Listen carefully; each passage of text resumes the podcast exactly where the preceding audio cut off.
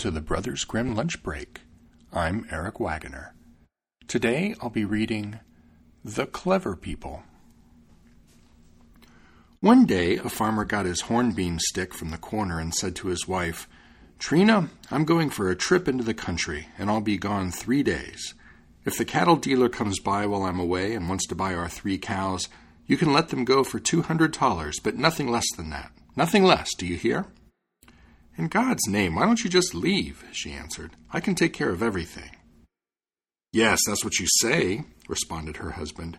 But you're still suffering from that fall you took on your head when you were young. So I'm telling you, don't do anything stupid. Otherwise, I'll color your back black and blue, and I won't need paint for that. Just this stick in my hand, and you'll wear those colors for a good year at least. You can depend on that. Upon hearing this, the farmer went his way. The next morning, the cattle dealer showed up, and the woman did not have to exchange many words with him. After he had inspected the cows and heard the price, he said, I'll gladly pay that amount, because that's what I call a fair price among friends. So I'll just take the cows with me right now. He took off their chains, drove them out of the stable, and just as he was about to head through the farmyard gate, the woman grabbed him by the arm and said, First you must give me the two hundred thalers, otherwise I can't let you go. Right, answered the man. But to tell you the truth, I forgot to take my money belt with me. However, you don't have to worry. I'll leave you a deposit for sure. I'll just take two of the cows with me and leave the third here. That way you'll have good security. That made sense to the woman, so she let the man go off with the two cows and thought, Hans will certainly be happy when he sees how clever I was. The farmer returned home on the third day, as he said he would, and asked right away whether the cows had been sold. Certainly, my dear Hans, answered his wife, and just like you said, for two hundred thalers. They're not even worth that amount, but the man took them without putting up an argument. Where's the money? asked the farmer. I don't have the money, replied the wife. He forgot to bring his money belt, but he'll return with the money soon. He left behind a good deposit. What kind of deposit? asked the man. One of the cows. He won't get it until he's paid for the others. I was clever about it. I kept the smallest because it eats the least. The farmer was furious. He raised his stick in the air and was about to paint her black and blue as he had promised, when suddenly he lowered his hand and said, You are the silliest goose that ever waddled the face of God's earth. But I feel sorry for you. I'm going out on the highway, and I'll wait for three days to see whether I can find anyone more stupid than you are. If I come across one, then you're free. If I don't, you'll get what's coming to you, but with no deduction. He went out to the large highway, sat down on a rock, and waited to see what would happen. Soon a hay cart came along, and a woman was standing in the middle of it, instead of sitting up front on the stack of hay or walking behind the oxen and guiding them. That seems to be just the type you're looking for, he thought. So the farmer jumped up and ran like someone out of his mind back and forth in front of the cart. What is it you want, friend?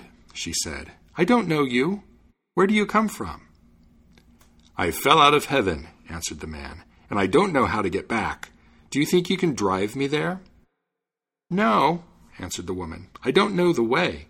But since you're from heaven, perhaps you can tell me how my husband is. He's been up there for three years, and I'm sure you must have seen him. Of course I've seen him, but things don't always go well for everyone up there. He tends the sheep, but those dear animals make life hard for him. They jump around in the mountains and get lost in the woods. Then he has to chase after them and drive them back home. Most of his clothes are tattered, and they'll fall off his back soon. There aren't any tailors there to mend things because St. Peter won't let them in, as you probably know from that old fairy tale. Who would have thought of that? the woman exclaimed.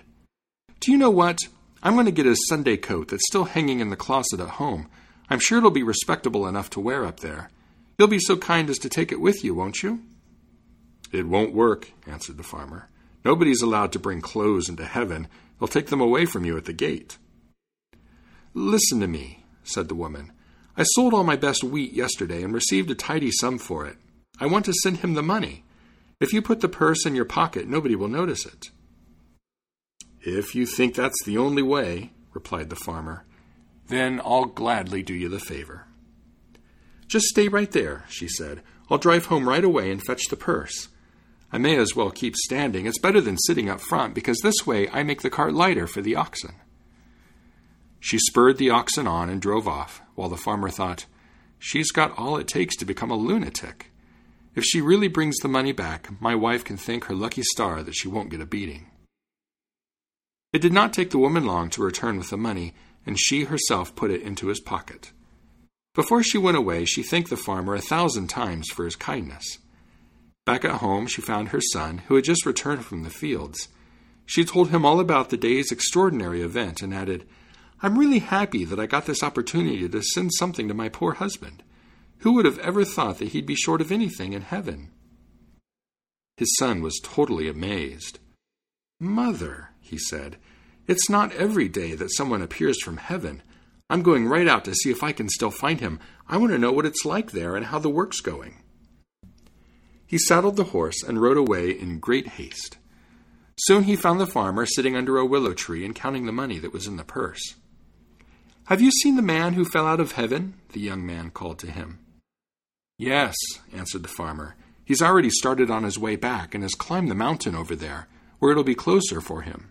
If you ride hard, you might be able to overtake him. Oh, said the young man, I've been working the whole day, and the ride here has completely knocked me out. Since you know the man, you could do me a favor.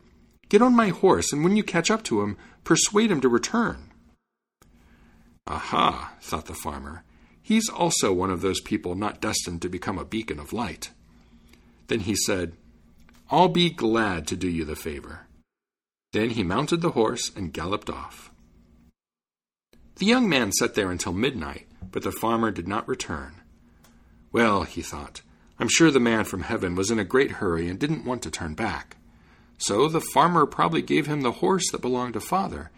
He went home and told his mother what had happened, and said he had sent the horse to his father so that he would not always have to walk around on foot. You did the right thing, his mother said. You are still young, and your legs are strong. When the farmer arrived home, he put the horse in the stable next to the cow held in deposit. Then he went to his wife and said, Trina, it's your lucky day. I found two people who are even simpler than you. This time you'll get off without a beating. I'll save it up for another time.